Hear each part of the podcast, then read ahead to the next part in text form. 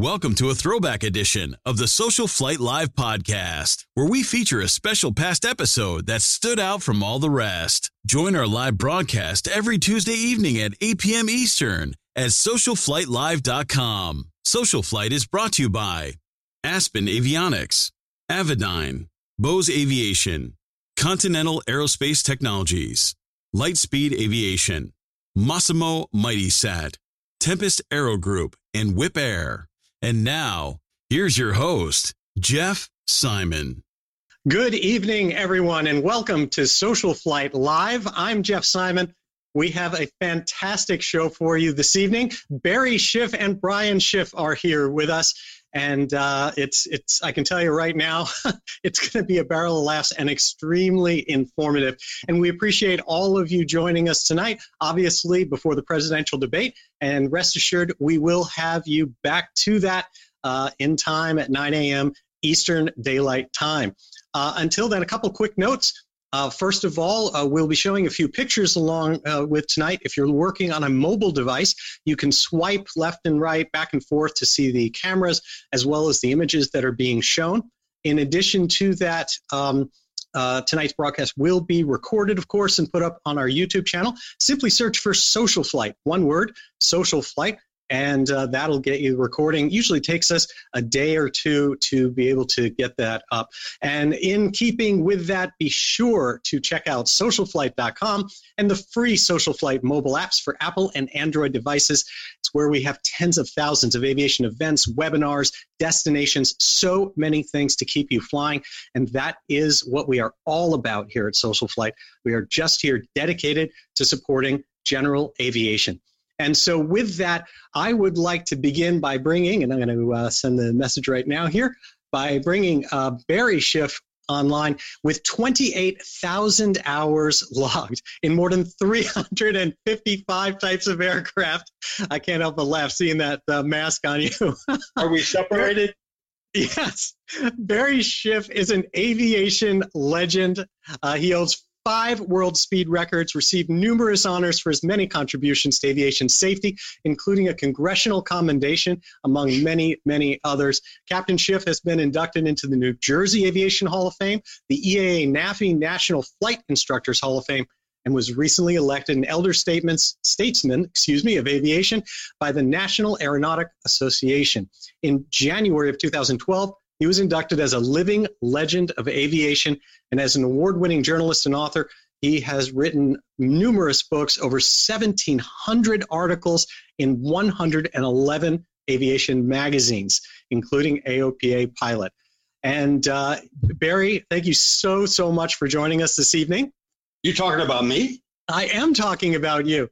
And you are joined this evening by your son, as you might imagine for a true aviation family. Captain, oh, there we go. Captain Brian Schiff has made his own name in aviation. He's a captain for a major U.S. airline, is type rated on a long list of commercial and business aircraft. And since 1985, Brian has held several flight instructor ratings, is recognized for his enthusiasm and ability to teach in a way that simplifies complex procedures and concepts. And those accomplishments include having been an FAA designated examiner. So, anyone who needs their check ride, I think you're going to be able to handle that tonight. Is that correct? Absolutely. Can I confirm social distancing exists? Yes. okay, good. That's right. My, we are very socially distanced across coasts, so that should that. He's my son, you know. Guys, thank you so so much for joining us here on Social Flight Live. Um, Barry, I, would like to start with you uh, because obviously, if you go back chronologically, t- uh, that's that's where all this starts. T- ha- tell me the story. How how did you be, go from pre-aviation Barry Schiff to the, the Barry Schiff that we, we all grew up hearing about and reading about and everything like that? Well, it all happened because I was a juvenile delinquent. At the age of 13, my parents decided to send me back east. I lived in LA to get away from the guys I was hanging around with. And so they put me on a North American Airlines DC 4 to get rid of me for the summer. And it whisked me away from Burbank to Wichita to uh, Midway to LaGuardia. And during that flight, I looked out the window and I could not believe, looking at those wings, that they kept us up in the air. I knew they did. I didn't know how. They weren't flapping, they weren't doing anything. How did it keep this monster in the air? And those engines were spitting fire. It was like a prehistoric beast. Uh, it aroused my curiosity. And when I uh, arrived in my little hometown in New Jersey with my grandparents, I went to the library, found a book that began to enthrall me about aviation. I still have it because I stole it. Uh, I told you I was a juvenile delinquent at the time. And when I got back to LA uh, at the end of the summer, I went to Santa Monica Airport, began hitchhiking rides, and it went from there. Wow. And and what was the transition now to, to you say it went from there? That's an awfully short abbreviation for uh, for for moving your way up through the ranks, both uh, professionally and then also publicly.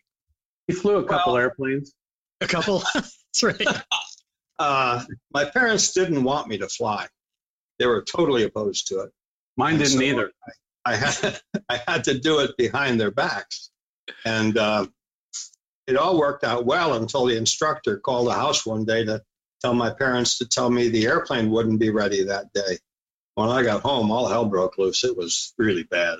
oh no! But I, it wouldn't stop me. I had to keep flying, and they never ever approved of my flying until I got a job at TWA as a pilot, and they started to receive free passes to travel around the world. Then it was okay. My son, the pilot, how wonderful! oh my God, that's that's fantastic. And then you know, and and by the way, so then there, you know, there there's some some obviously family connection. We have some pictures of this as well. And so you you said so to talk about kind of a family thing. I'm going to go and bring up a picture here that um, you said uh, is essentially uh, kind of uh, predates Brian's first flight. Well, it wasn't his first flight, but it was close to it. Um, that was my first wife, Sandy, who is uh, Brian's mother, and she was nine months pregnant at the time. Can't tell that from here, but she was. And I was her instructor. And we went to the uh, AME to get her a medical certificate and the AME wasn't sure he could give her one because she was nine months pregnant. And the FAA finally said, well, that's kind of a normal condition. We approve. So I released Sandy on her first solo flight, Brian obviously going along for the ride, but it was the safest student I ever had because there was no way she could pull the control wheel far enough back to stall the airplane. so Brian was responsible for maintaining safety on that flight and this began my career in aviation safety. And and Brian, you started early, right? Because because here's another picture here. This looks like uh, you're, you, you, this is uh, what from a recent art auction. Yeah, I drew that a couple years ago when I was bored during the you know the day off. yeah, I don't remember drawing that down there. I think it says I was seven years old. But apparently, I had a, a fascination. well, we, can't, we can't figure out whether that's a pusher with a canard or a regular airplane because the ailerons are either on the front of the wing or the back, depending on how you look at it. Everybody's a critic. Exactly, exactly. We'll uh, we'll cut them some slack there because this is one more from uh, from the archives here. Um, that was my TWA captain checkout right there when I was getting checked out as a, a TWA captain. Before the age limitation, those were better days. Right, right. That's Brian as a kid. And Brian, tell everybody about that airplane it's interesting because we looked back in Dad's logbook for the day that I went to the airport with him and he took those photos, got the uh, N number of that aircraft, and as it would happen, that I did fly that same airplane as captain for TWA about 30 years later. How amazing is that? That is that that, that just uh, um, that that amazes me. I mean, we've got did it was there something was it really sentimental to you when you actually figured that out or did you figure it out after you'd flown it? I thought no i thought it was really cool that i upgraded in, as a captain on the boeing 727 first of all which is you know they say when you get to be this age and your the airplanes that you've flown are all in the smithsonian you're, you're really this age. But but that was a great airplane. I flew a flight engineer uh, co-pilot and captain and check airman, and, and I taught on it. I loved the 727. When I later found out that that was the same one that Dad flew, it both was exciting and frightened me at the same time that I'm flying an airplane that old. Wow, it is. Um, it, it is true, truly amazing. Now, Barry, kind of going back. So obviously, you're you're a um, a captain for TWA. When did you start writing? When did when? I mean, it, so many you know adventures ended up with going pen to paper at some point. Well, I started writing when I was 21, and I wasn't a writer, but I developed an idea for an aviation education product when I was 21, uh, making LP phonograph recordings of uh, communications and navigation and flight. And I had to write the narration for those things. And uh, that was then that company I sold uh, three years later to that, that fellow, uh. Uh, his name is uh, Elrey Jeppesen. He bought my company from me, and those are some of the records that I'd produced. Now, an interesting story about Jeppesen. He was an incredible guy. You talk about a legend. But he had a thing about his height. He was short. And when we sat down to have this picture taken, his head was about a foot below mine. I was six two. He might have been five six. I don't know. And then, at any rate, he wouldn't allow the picture to be taken until they put some telephone directories on the chair so that we could be at eye level. For all you kids out there, you would have to stack about 10 iPhones on the chair to get out to that. What's a phone book? exactly. What's a record? yeah. So then you have a few others here with, with a number of other famous people. Well, I started writing finally for a magazine uh, in 1963. I was 25 at the time. And I started getting some assignments while I was uh, both flying for TWA and, and meeting interesting people. That's Buzz Aldrin. And I wrote a, an article about him and, and our interview together uh, not long after he had made his uh, famous flight on Apollo 11. And I might Great add, you put, put flight chops to, to shame here in this shot. Say again? Putting flight chops to shame. yeah, put flight chop to shame with your sideburns. Well, I was trying to be a Burt Rutan. I couldn't make it. oh, that was one of my favorite students, Jill St. John. Uh, I taught her to fly, and it, it was a distraction teaching her to fly. It wasn't easy. Couldn't think was she, about it. Was she a good pilot? Did you notice or not? Pardon? Was she a good pilot? Did you notice or not? Yeah, actually, she was. She was very good. Uh, a, a, good stick. She really was. Uh, she gave it up a little too soon after she married uh, Lance Reventlow, but uh, she was. She was great. I'll tell you one thing. When when the guys, the linemen, would come out and put a ladder by the 172 so she could go up and climb up on the wings. And it was a really short ladder, so she had to stretch way over to reach the fuel tank. And the guys would come out with their cameras and take pictures. She was kind of foxy, you know. They had a tall ladder, but they hit it, huh? exactly. Here's another one. Oh, yeah. While I was a student pilot, I was also a, a lineman at uh, Bell Air Service back at Santa Monica Airport uh, what later became Gunnell Aviation. And the airplane that was built to be in the movie, The Spirit of St. Louis, was kept at our FBO. And, and that's Jimmy Stewart standing next to me, although you might not recognize him.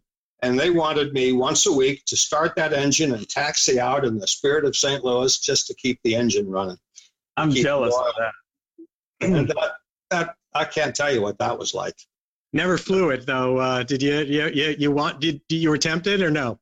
No, no, I didn't have enough experience to try that. Although many years later, I flew the one that the EAA built, its replica of the Spirit of St. Louis, and wrote an article about what that was like, and that was that was something.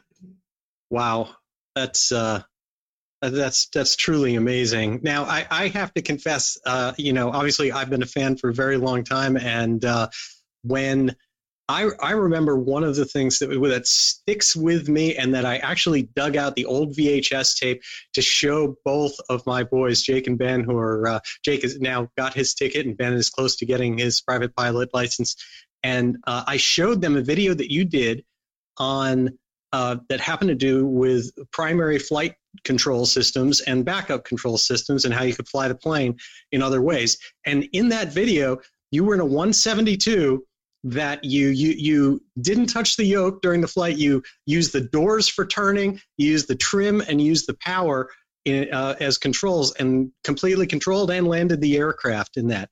How did that Yeah. come about? Well, I was challenged. Somebody said, you know, you're pretty good at flying that airplane, but can you fly it without using the flight controls? And I thought a lot about it. And uh, with another instructor on board, I tried a few uh, theories on for size. And after not too long a period, I was able to take off and land without ever touching uh, the rudder pedals or the control wheels. And eventually, he worked that into his flight instructing shtick because when he was teaching me to fly, he made me do the same thing, which actually was very good experience. So, so tell me something about that, Brian. From your perspective, obviously, you know, you, flight training is a huge part of your background, and what not only, I mean, I can see from a family perspective, of course, it would have been natural for you to do that, but what, how did you learn how to teach, and then and then add your own flavor to it? well, obviously, I had uh, some very big footprints to follow and, and step in, and, and I had a great teacher, uh, dad, and I've had several flight instructors. And you say you are a, combination of all the flight instructors that you've had. And of course, him, dad was one of the greatest influences, but I had many more flight instructors with whom I've flown, and I take the parts that I like and turn that into me. Uh, and and I was always the guy would take any student. So I remember when I first got my CFI, I was in college, and they said, "Here, let's throw these students at him. This this lady has 100 hours and can't solo. Here's a guy that can't do a stall recovery." And, and I got all these problem students, and I think that was motivation for me to try to figure out a way. I was like, challenge accepted. So I would take these students, and and you know, I found a way to do it. I think pretty much anybody can be taught if you adjust the way you're teaching and the way that you present the topic or a subject to them. And I found that it was very rewarding for me to take a challenging student, someone who was really having trouble, and then see it, it finally click with them. And I, I employed many tricks, and sometimes I had to call dad and say, "Look, I got a student doing this, this, and this," and he'd come up with some great ideas. Uh, you know, and incidentally, when he was teaching me to fly, he wrote these nice comments in my logbook.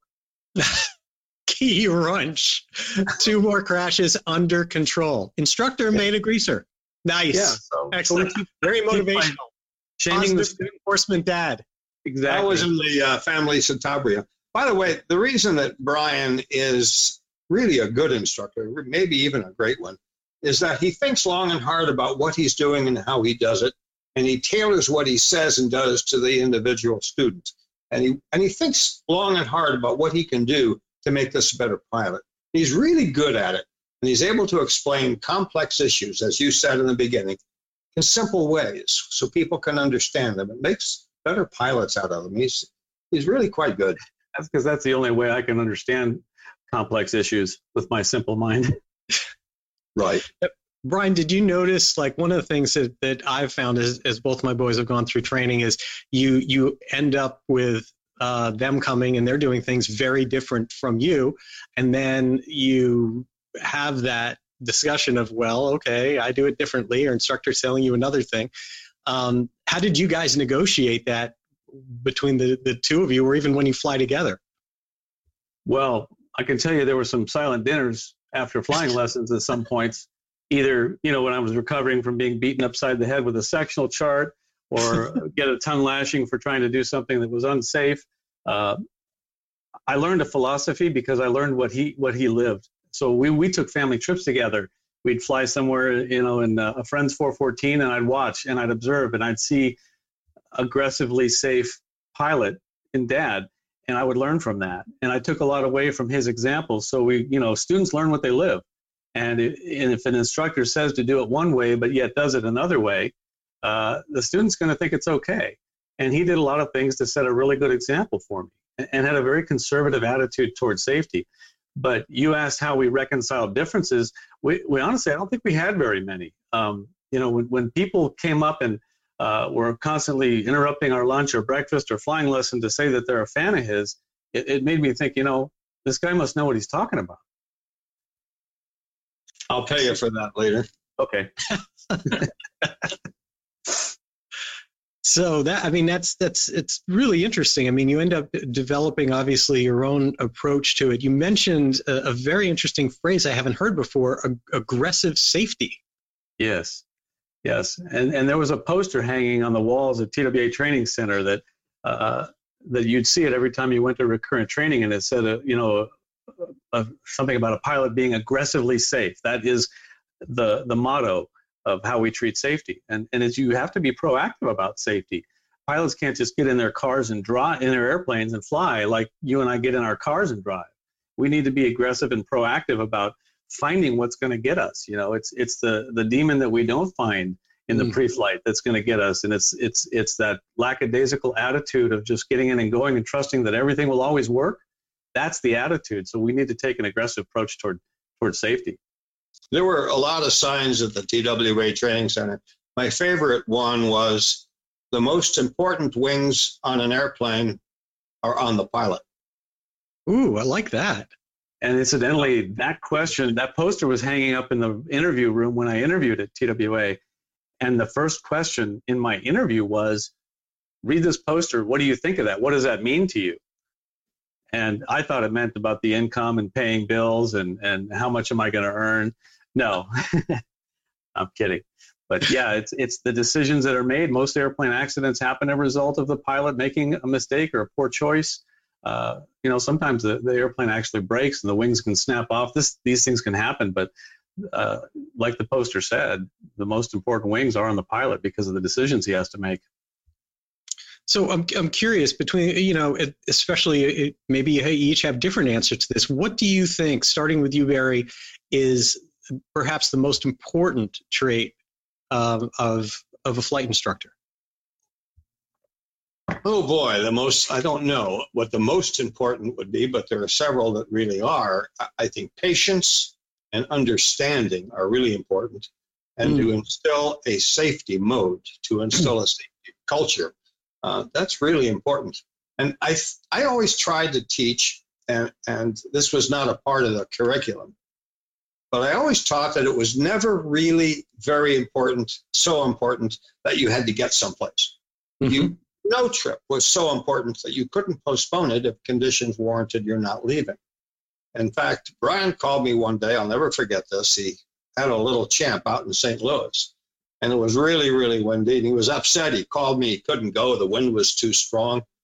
And my comment to him was, that's probably one of the best flights he's ever made, even like though that. he never get off the ground. I did taxi out, and I got a gust of wind that lifted up one wheel and set it back down, and I thought, somebody's trying to tell me something. and uh, another tail dragger pilot I know told me once, if you can taxi it to the runway in a tail dragger, that it's the winds are okay for takeoff. Uh, I'm not sure I totally agree with that, but I will say uh, I, I, I, barely got it to the runway, and it was difficult. And, and I, I, did throw in the towel on that flight, and I remember calling Dad and telling him about it. Interesting. So, so great judgment. Great judgment. So, Brian, as a what are your thoughts as a as a flight instructor or evaluating a flight instructor? What the like what are the qualities? What do you look at as, as being some of the most valuable things? I'm going to say it's a two way tie between having a little bit of fear and having confidence in yourself. Uh, you need to do like a, flight instructor who doesn't have the confidence to go up and do stalls is going to you know relay that onto his student. He's going to reflect that to his student, and the student will have a lack of confidence. The lack of confidence will also make him ride the flight controls. Who's ever gotten a checkout and you feel the other instructor right there on the controls with you? Uh, and I think that's because there's a lack of self confidence in themselves that makes them ride the controls with you. And when that happens to you as a student, then you're going to also have a lack of confidence. Uh, mm. As far as the fear goes, a little bit of fear is okay. There's a balance, but a little bit of fear keeps you looking for what's going to get you. We're looking for what is wrong, looking for a reason not to fly, uh, rather than overlooking some things that you that are trying to tell you not to fly. Interesting. You know, along those lines, uh, someone once asked me, "What's the most important instrument in an airplane? The most important, the one that'll keep you the safest?" And some people were saying an airspeed indicator and so forth. And I thought about it for a while. And I said, "No, uh-uh. the single most important instrument in an airplane is your gut." Because if you feel something isn't quite right, then it's not. You probably shouldn't be doing it. Mm-hmm. And that gut is more important, I think, than any other instrument in the airplane. I agree. And in the words of Verne in the movie Over the Hedge, listen to your tail when it tingles. If the tail tingles, I'm trying to tell you something. It's a good Is that a dirty? Is that a dirty joke? Take it however you want.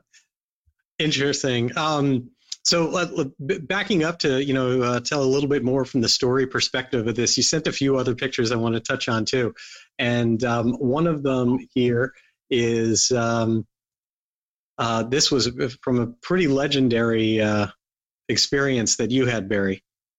Yeah, well, Brian and I had it together. Uh, Brian Oh, of is course. I see you. uh, That- white there, and I'm the one in the white shirt. And the little guy is uh, King Hussein of Jordan, uh, and uh, to the left is his son Prince Faisal. We organized a fly-in from Jor- uh, from Israel in Jerusalem to Amman, Jordan. It was the first time anybody in a commercial, military, or any kind of an airplane was allowed to fly between those two countries. It was right after the uh, peace treaty had been signed. And we organized a fly in 31 airplanes, 135 pilots and passengers. And we were the guests of King Hussein um, during that fly in. And we were there for 24 hours. It was a thrilling, thrilling experience. And in It this showed, photo, that, it showed that people really can get along. Yeah, this photo was taken in an anteroom just prior to King Hussein, who was going to speak to the entire group of pilots and passengers, all, all 135 and, and guests. And just beforehand, we were ushered into this room, and it was just the four of us two fathers and two sons talking about aviation, although one of them happened to be King and Prince, and the other couple happened to be, you know, dad and me. it was You mean very. king, mean king and prince of a country and king and Two prince of kings and two princes. I got to tell you a very funny story. The, uh, Prince Hus- uh, King Hussein asked me, he said, uh, Barry, uh, while you're in uh, Jordan, is there anything I can do for you? I didn't expect that. I mean, what, what am I supposed to request or ask for? And I thought, you know, what would really be neat? I said, would it be possible to get a Jordanian pilot's license? Then I'd have a Jordanian and an Israeli license. That'd be kind of neat. And he said, Of course, really. I said, Really? You can do that for me? And he said, Barry, I'm the king. that. Uh, so you have the do you, you have that that that must be I do. I do Talk I- about a I- rarity. I got back from uh, the Middle East about a week later. I got a letter in the mail from the head of their FAA, so to speak, and it it requested some information so they could issue the license, and they they wanted a check for two dollars. I said, okay. That's where I draw the line. you, know, you know honestly it was okay but you're the king i thought you were going to pick up the tab and then he got an Israeli pilot's license. I think he's the only planet, man on the planet with one of each. Yeah, I think so. I was at the time anyway. that's amazing utterly amazing and and and uh, brian obviously you know you, you're part of this whole trip too so what were you what were you guys flying We were in a Britten-Norman Islander. Um, wow and it was very surreal to look at the sectional chart and read the note that warned aircraft of Israeli registry not to cross the Jordan River or else they'd be shot down. And so here we were in all these Israeli registered aircraft crossing the Jordan River. In fact, I remember taking a photograph of the main landing gear uh, tire as we crossed over the river because that was a very momentous moment. Plus, I thought that might be the last photo I ever took. you hope everyone got the message about what your flight was Yeah, but as it turned out, the Jordanians were probably among the most hospitable people I've ever met. The way they treated us uh, was just amazing and very emotional to see uh, pilots from Israel who flew in the Israeli Air Force or fought in the war and Jordanian pilots talking to each other about aviation. Talk about something that can transcend religion, politics, anything you want. You get some pilots in a room, just go to Oshkosh, and none of that matters. It's just that we're all pilots. And that was just wonderful. Very true. Now, speaking of kind of bringing people together, let me switch to this one over here. Um, this is Why am I afraid when he's going to switch pictures? Oh, yeah. because you never know. You really do never know. yeah. That, that's a photograph of me in 1989. I was flying for TWA or soon after I'd been hired as a flight engineer on the 727. I was based in Frankfurt, Germany, flying the Berlin, what was then called the Berlin Corridor. And so we flew from Frankfurt to uh, West Berlin, which was in East Germany, and we'd cross. We had to stay in this corridor, and it was controlled by you know the five governments: the American, the English, the Germans, the French, and and I think the Russians. And so you never knew which controller you're going to get, but you had to stay in the corridor. You were at 3,000 feet, and there was no speed limit. So cruising at 3,000 feet in a 727 at about 340 knots indicated was a was a hoot. And uh, and and as it turns out, that that was me. We we used one of the company cars while we had a, a ground stop in Berlin. And December of '89, when I was there, the wall was coming down, uh, and everybody was there chipping away at it. And we're tearing it down, and, and I actually have a piece of it right here that I could, I could share with everybody. That's a piece of the Berlin Wall, and I have several pieces that I chopped off myself. What a piece of history! And you'll notice through the hole in the wall is an East German guard uh, watching me do so. You know, before he would have shot anybody doing such a thing. And we, we, I have another photo of myself reaching through that hole and shaking hands with him. And we wound up, you know, he couldn't speak a lick of English, and I didn't speak East, you know, German. I can, I can know how to order a beer, but that was about it. And we exchanged our, our cap emblems. I have his, and and he has mine, my TWA cap emblem, and just what a symbolic gesture that was and to be a part of that history when the wall was coming down was just amazing. That's that's that's really something and and i mean i assume you know barry have you you've flown to a lot of different places. Uh, what what's been your experiences in flying to countries sometimes that are not as easy to get into or not as uh, you know a- aviation seems to be of course the the gateway even to countries that are closed otherwise aviation is the common bond between a lot of people.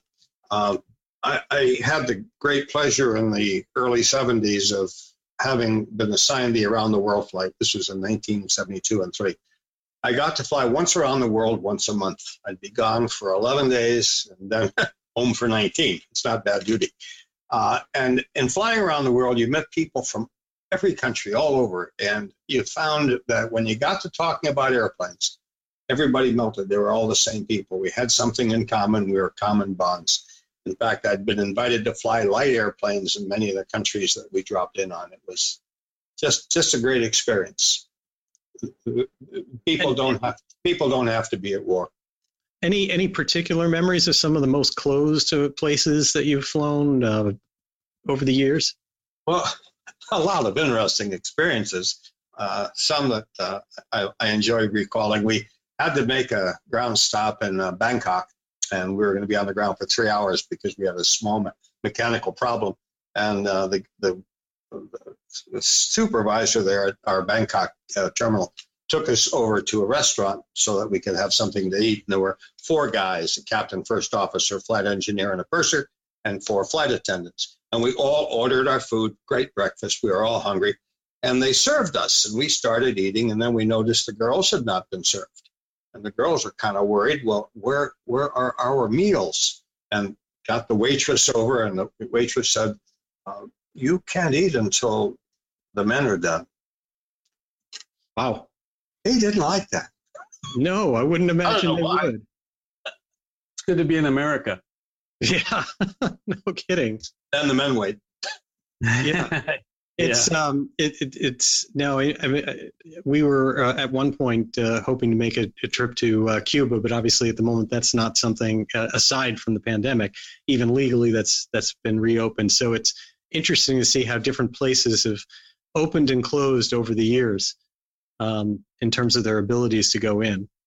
It's interesting as you cross the country on a transcontinental flight to hear the California accent, then you get into southern, you hear a southern accent, you'll get a, a Chicago, the Bears accent, you'll get New York accent when you get to the East Coast. but then flying globally around the world, you get all kinds of different accents. And it's interesting just hearing that entire exchange, and it puts into perspective all the different borders you're crossing. And in fact, the most interesting border I ever crossed was going from, uh, we were flying to, uh, I believe we were going to Romania, but we had to cross India and then cross into Pakistan and they don't coordinate your handoff there. In fact, I believe the chart says that you need to establish permission before you're 100 miles from their border, and you got to have two radios, and you've got to do your handoff and coordinating yourself. Otherwise, you better start holding. Do not cross the border coming from one country into the other Uh, so things like that are very interesting. I also crossed that border at night, which incidentally, for as far as the eye could see, is lit. Really? Yeah, I remember I was, I was, going into uh, to uh, Cairo for the first time uh, in a 707, and uh, the controller asked us if this was our first time going into Cairo. And uh, we said, yes, affirmative. And he said, okay, extend your downwind leg five miles. And we didn't know why. There was no traffic, none at all. And as we approached the five mile point, we found ourselves abeam the Great Pyramids. And then turning onto base, we just made a pylon around the pyramids. It was an incredible wow. Sight. That's cool. That's, that's amazing. And they did that for all arriving traffic who hadn't done it before. Oh, that's so amazing. Is there, and, you know, Brian? What of the? You, know, you did a lot of international flying. What, what, other than your trip to Berlin and having that, what else sticks out in your mind? I remember landing in Athens one time, and this was in '89 as well, maybe 90, early '90, in a 727, and it was not long after the hijacking that TWA had had, where they made the landing in Athens and, and were hijacked on the ground for a while. Uh, or no, they went to Beirut, I believe in, in any event, uh, being accompanied to the gate by a tank on each side of the aircraft was a memorable experience. Uh, the security in a lot of the European and Eastern European countries was a, a memorable experience, as was, uh, uh I remember one time I was flying Gulfstream, and for the corporation we were flying, they had to stop in, in Tel Aviv, and then the next stop was in uh, a Middle Eastern country, but you couldn't fly from one to the other, you wouldn't want to have a stamp in your passport.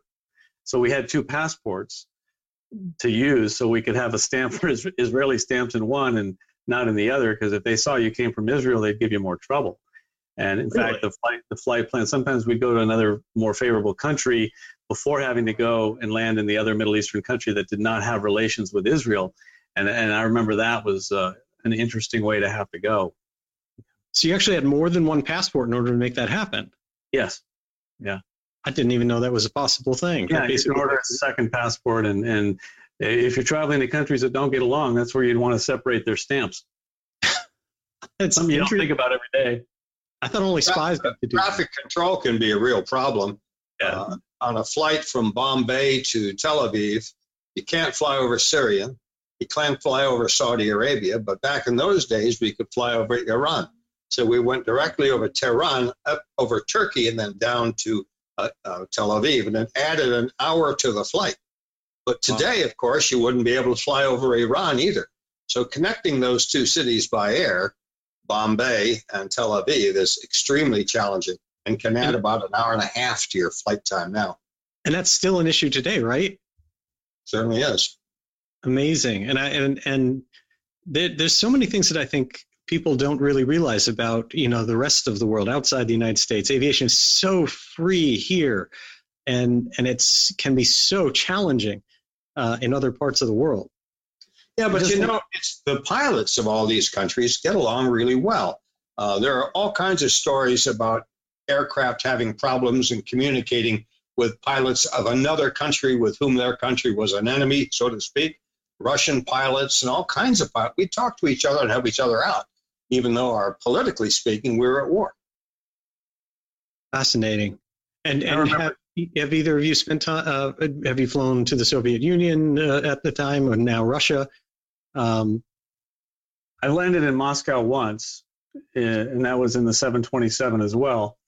And then I've also landed there for fuel in a Gulfstream 4. It was a fuel stop in uh, in Pet. I can only say the abbreviated version of it, Petro. Mm-hmm. Petro Pavlovskov. Oh, it's I don't know how you say. Anyway, I remember doing that, and it was very uh, complex and demanding. So, you know, if you ran into pilots, it's one thing, but the operators and insurance and and and the mili- militia there and everybody wanting to get their hands and everything was difficult. Uh, it was kind of like that in Mexico also. I flew Learjets all around Mexico, uh, and, and, you had to have what we carried a, a, whole wad of Mexican bribe money. We called it beer money, but bribe money uh, when they wanted to see certain papers, and you gave them the papers, and they're 100% in order. But if it didn't have a hundred dollar bill laying on top of it, they weren't in order. And, wow. and that's just the way it was down there. Or no fuel, no jet, no jet fuel today. And mm. so you say, "Can you find any jet fuel?" Uh, well, we can look, and you hand them a couple hundred dollars, and all of a sudden there's jet fuel. and Do that do was a normal thing down there. Do you think it's still like that in, in many parts of the world? Yeah, I think it is in some places. Some places in Mexico, I know it's still like that. And I, I've talked to pilot friends who go down to certain cities. The bigger cities, generally not. Like the Yeah, cities I was flying I was flying at Twin Beech down to Acapulco, and I landed at the a border city. I think it was Hermosillo was my first airport of entry, and I had to get some weather. And I was directed to this little shack over here, which was the weather shack. And I walked in, and there's this guy leaning back in a chair, his feet up on the desk, and he says, "Si, senor." And I said, "I want the weather for Acapulco." He said, "Oh, black- the weather to. Acapulco. the weather to Acapulco is nice." I said, "What do you mean?" the weather to Acapulco is always nice. That was that. And I had to pay 100 pesos for that. All right. um, so now, talking about aircraft, both of you have flown an amazing list of aircraft, and so it, they're just in so many categories. It's too much to even break down. But if you were going to take something that, let's say, large number of our audience here might fly in general aviation, some something something a little closer to Earth for the rest of us. What would what would each of your favorites be? And Brian, I'm going to start with you. Oh, Cessna 172. Really? Uh, No, How gratuitous is that one? no. I, I think try to get in warbirds. You know, I, I've had a couple opportunities. I'm still waiting to get into a P-51, but I remember flying a T6 with Dad, and what a blast that was! Even though it was just a trainer, it was nostalgic, a lot of fun. Hearing that engine belch to life, something with a radial engine, it's just so beautiful sounding and uh, takes you back a few steps. You feel like you're going back in history. Um, tail draggers, second, you know, any tail drag, any airplane I'm in is my favorite at that time. You know, and I pet it, nice airplane, and and but I do love tail draggers. It's a lot of fun. That's amazing. Barry, what about you? If you're going general aviation here, Well, that's really tough because it really depends on what you're trying to accomplish. If it's a beautiful, warm summer evening, open Stearman. cockpit biplane cannot be beat. I mean, that's just special. If you want a thrill for yourself, Brian called it the P-51. And there's nothing more fun than that. That's if you I wouldn't get know. I'm sorry. Hey, hey, Brian, when we finish this little project behind us, it's three quarters scale, but but uh, you go up in our T51. I'll take you up on that. I would love it. What are you powering it by? Uh, this is uh, powered by a, uh V8 engine through a reduction drive from Titan Aircraft. Wow. So You're not it's gonna have a basically a Merlin? Corvette engine. No V12 Merlin? No, no, we'll take uh, we'll stick with the eight on on this one. It uh, it's good good enough to to stick you back in your seat. And on the test flights I've done over there with the factory, uh, uh, it, it's not it's not for speed racing at Reno. At Reno, it's it's for uh, you know lying back, looking straight up, and still climbing. It's it's crazy. When do you think you'll have it finished? You've been asking all the questions. Why did they call that engine a Merlin? Please tell me. Well, everyone thinks it's because it, it's magical and it's a wizard and does all kinds of great things. All Rolls Royce named all of its engines after birds, and a Merlin is a, Oh, a Merlin is a bird. interesting. I've never seen an RB211 bird. very very interesting yeah um so i mean it's it's it's crazy but yeah when we have it done we'll certainly have you uh, come up here i want to go back to a story that has been out there before but i, I want to hear it directly from you so we can talk about it and that is uh, the picture i'm going to bring up right now here um, where you uh, decided to take your plane to the beach Uh, didn't decide to do that. Um, see the fellow in the middle, his name is Griff Horner. And we were both 18 years old, and I was teaching him to fly. Eight- And he 18 by the way great great age for total responsibility while flying or lack thereof. uh, and he he always would enter a power off stall without putting on the carb heat. He just kept forgetting to put on the carb heat. And one day he he did it for the fourth or fifth time, and I just got so upset with him. What I decided to do was shut the engine off and pretend we had carburetor ice. The magneto switch in an Aeronca is behind the front seat pilot which is where he was seated. So I could turn the mags off and he wouldn't know it. And all of a sudden, at the top of the stall, the prop came to a stop. It just hmm, got arrested, wasn't moving. I said, oh my God, Griff, you caused us to have an engine failure. You didn't put on the carb heat. We had carburetor ice. Look what you did. I got the airplane. I knew what was going to happen. I put the nose down, the prop would spin. Did not have an electrical starter, but I knew that it would spin and the airplane would, uh, the engine would start, and that would be that. So I put the nose down to the red line, 129 miles per hour. That's the red line of that thing. and the prop just got hung up on a compression stroke. It just kind of sat there. It wouldn't move. And I thought, oh my God, this thing's not going to start. We got down to about a thousand feet and we are over the beach. That's what happened. And the cop came along and gave me a parking ticket for illegally parking a motor vehicle on a public beach. Nice guy. Anyway, the, the judge threw it out. What were you pointing at? What was I pointing at? Yeah. The airport. Yeah. that way. I'm sorry, I don't follow. In the photo, looks like you're, pointing, pointing somewhere. Oh, that's where it happened. Oh. we were up in the we sky. were right up in the sky there. Did you tell the cop that you? At what point did you come clean with Griff? Not for years later. Not until maybe ten years ago did I tell the whole story. I was telling, I was honestly telling stories in my monthly columns, and I decided I better come clean with this one, and I told the story. I bet he never forgot the heat after that.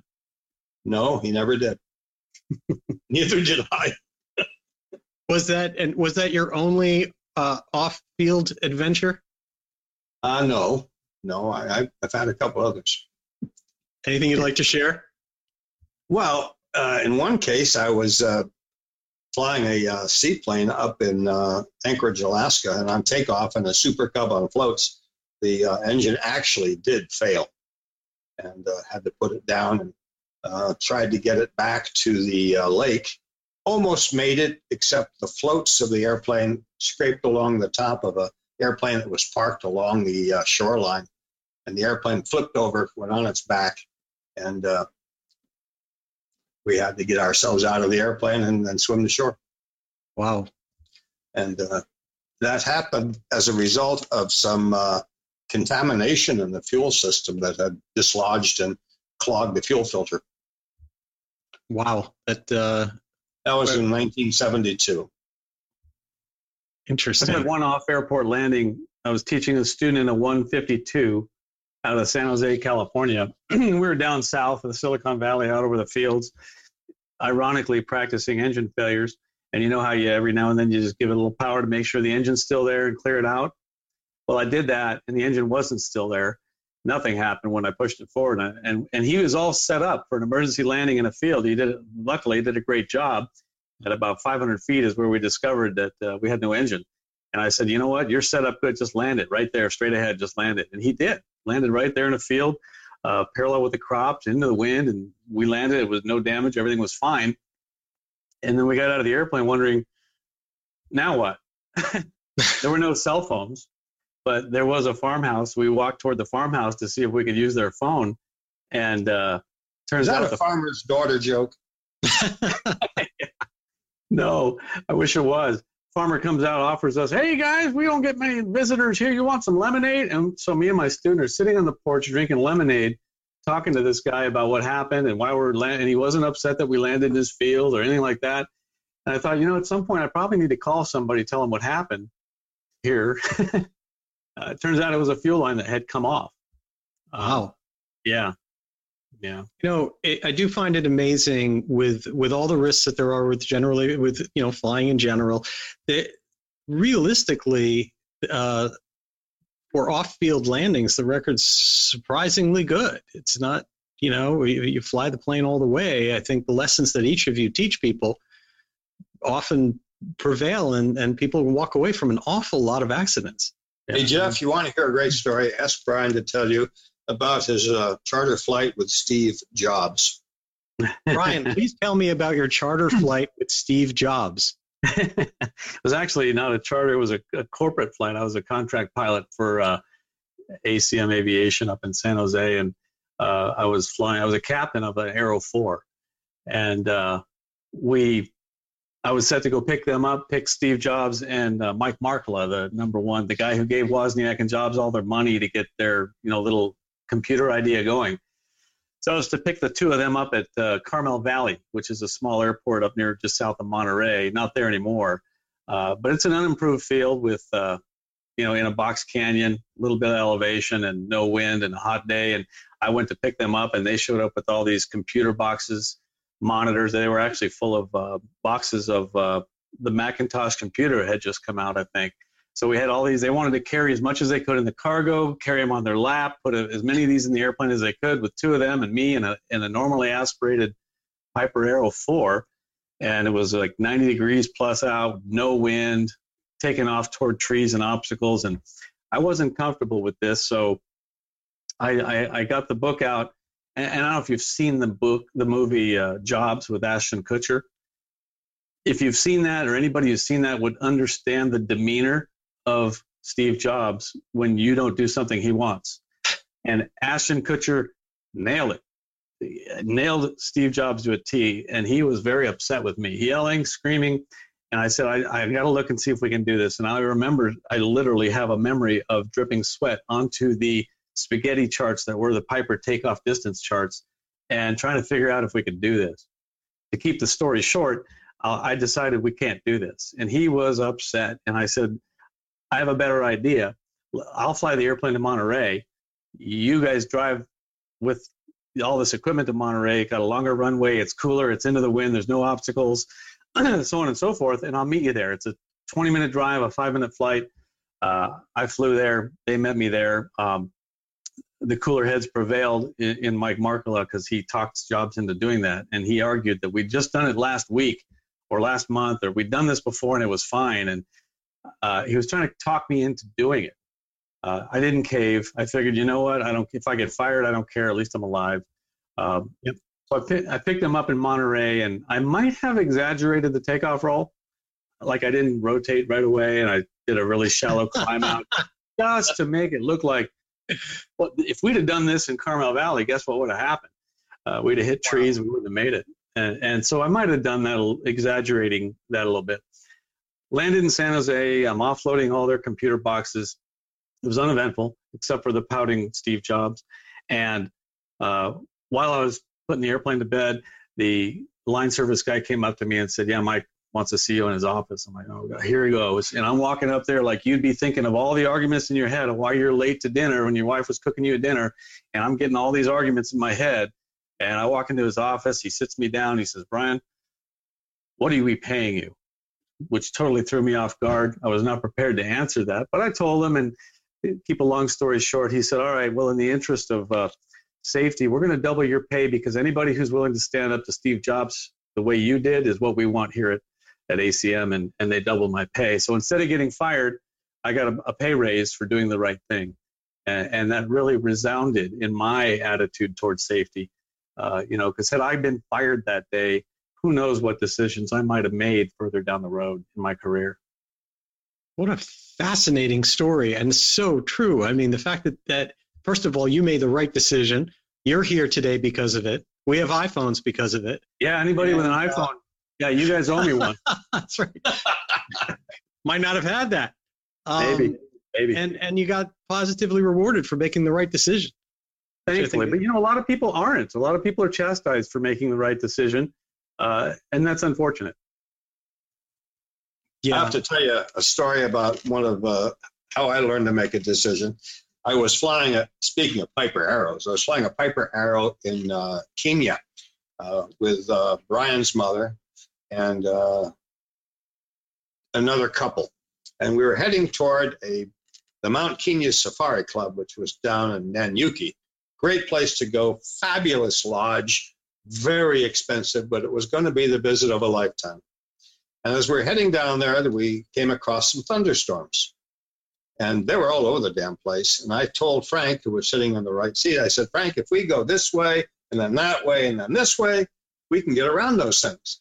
And Frank said, forget it. Let's go back to Nairobi. I said, why? We, we've paid all this money, deposits on our fantastic vacation. We're going to have to give it all up. And he looked at me and he said, Barry, 10 years from now, you won't know the difference. And that helps to make a decision. He was right. Absolutely true. Who cared?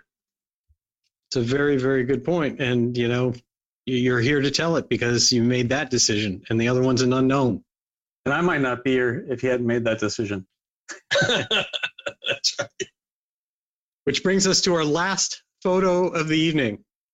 Yeah, well, look, that's a great picture. That was taken on my retirement flight.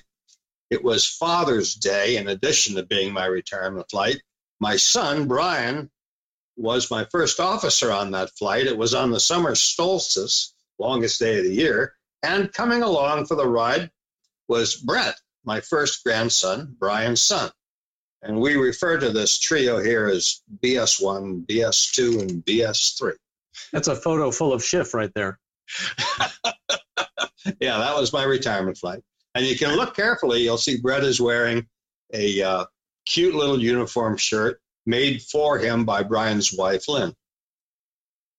That's amazing. What, what a wonderful photo and a wonderful memory. And, and, and what a great way to, uh, to really close that particular phase of your flight, of your and, life.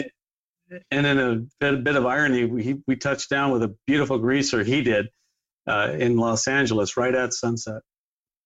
Yeah, it was it was great. That's after having gone down to 18,000 feet and buzzing the Grand Canyon. I had a lot of friends on board. I had to do that. that was fun. And I and I do know, uh, obviously, the, there was another one that you uh, um, that I did get get from you. As um, let me show that one here. Uh, speaking of flying and, and canyon things, I can't I, I can't skip these. Um, you've got one here. Let me show this. You've got one here of another interesting runway. That's a duster strip in New Zealand. And the guy wanted to show me how you really can fly that thing easily. Uh, he gave me a few takeoffs and landings. Obviously, a one way strip. You wouldn't want to land going downhill. You wouldn't want to take off going uphill. And it, it's it's uh, a challenge. You better have enough energy on that runway going up over the top, or you're not going to make it. You start rolling backwards on the land. I was going to say you must have a heck of a lot of power going up if you're gonna if you're gonna even make it make it all the way to the top on that one. And a lot, show, of airspeed, a lot of airspeed to flare with too. And I'll show one more here since we're running out of time. Let's see if I can get this one to come up. And then and while you're loading it, I'll just say we were happy to headline for the debate tonight. Oh yes, of course. yeah, we're we're the warm up team, right? Yeah, absolutely. People look at this picture and they think I intentionally flew under the Golden Gate Bridge, and it's just not true. Back in 1956, I was 18. I got my seaplane rating up at Sausalito, and I took a friend up for my first passenger flight in a seaplane. It was a, a Luscombe on floats, and he said, "Let's land under the bridge." And I said, "Okay, great, let's do that." And I set up an approach for landing under the bridge, and I noticed the water was really, really rough. And it looked like it was way too rough to land an airplane on floats. So I said, we're going to have to go around. And I added power, and we went around.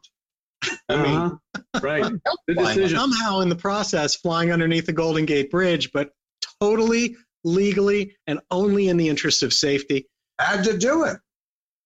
In the interest of safety of course, safety education. Hey, I, was, I, was, a teenager. What do you want?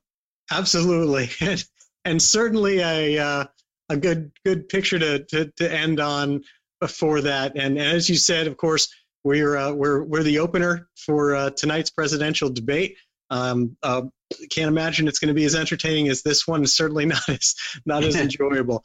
Um, I, I, would just like to thank both of you, Barry Schiff, Brian Schiff. Thank you so, so much for taking the time out and joining us here on Social Flight Live, sharing your stories and, and helping inspire everyone during a time that is really challenging, I think, for, for a lot of people, even as we work our way through it and hopefully are starting to come out the other side of it. It's so great to, to hear stories from, from folks like both of you and, and the family life and the aviation life that you have each lived. Thank you for inviting us, Jeff. We really, really enjoyed it. Yeah, thanks for having us and also for doing what you're doing. I, th- I know that you're bringing a lot of good entertainment and camaraderie to aviation at a time when everybody really needs it. So thank you for what you're doing as well. You are so, so welcome, and thank you to both of you. And for all of those uh, that have joined us this evening here, um, we really appreciate uh, everything that you've done and the fact that you're joining us. We will be back next Tuesday, as always, Tuesday, October 6th at 8 p.m with Vans Aircraft founder Richard Van Grunsven. And we were going to follow that on the 13th with a T 51 build night, another night where we're going to just take the camera around this beast behind me show you the project here with the boys, take you through what we're doing and how we're making progress. Um, the week after that, October 20th, we are back with Mike Bush talking annual inspections. And we're going to round out the end of the month just before Halloween on the 27th with John Williams of Titan Aircraft. Again, thank you so so much, Barry and Brian Schiff.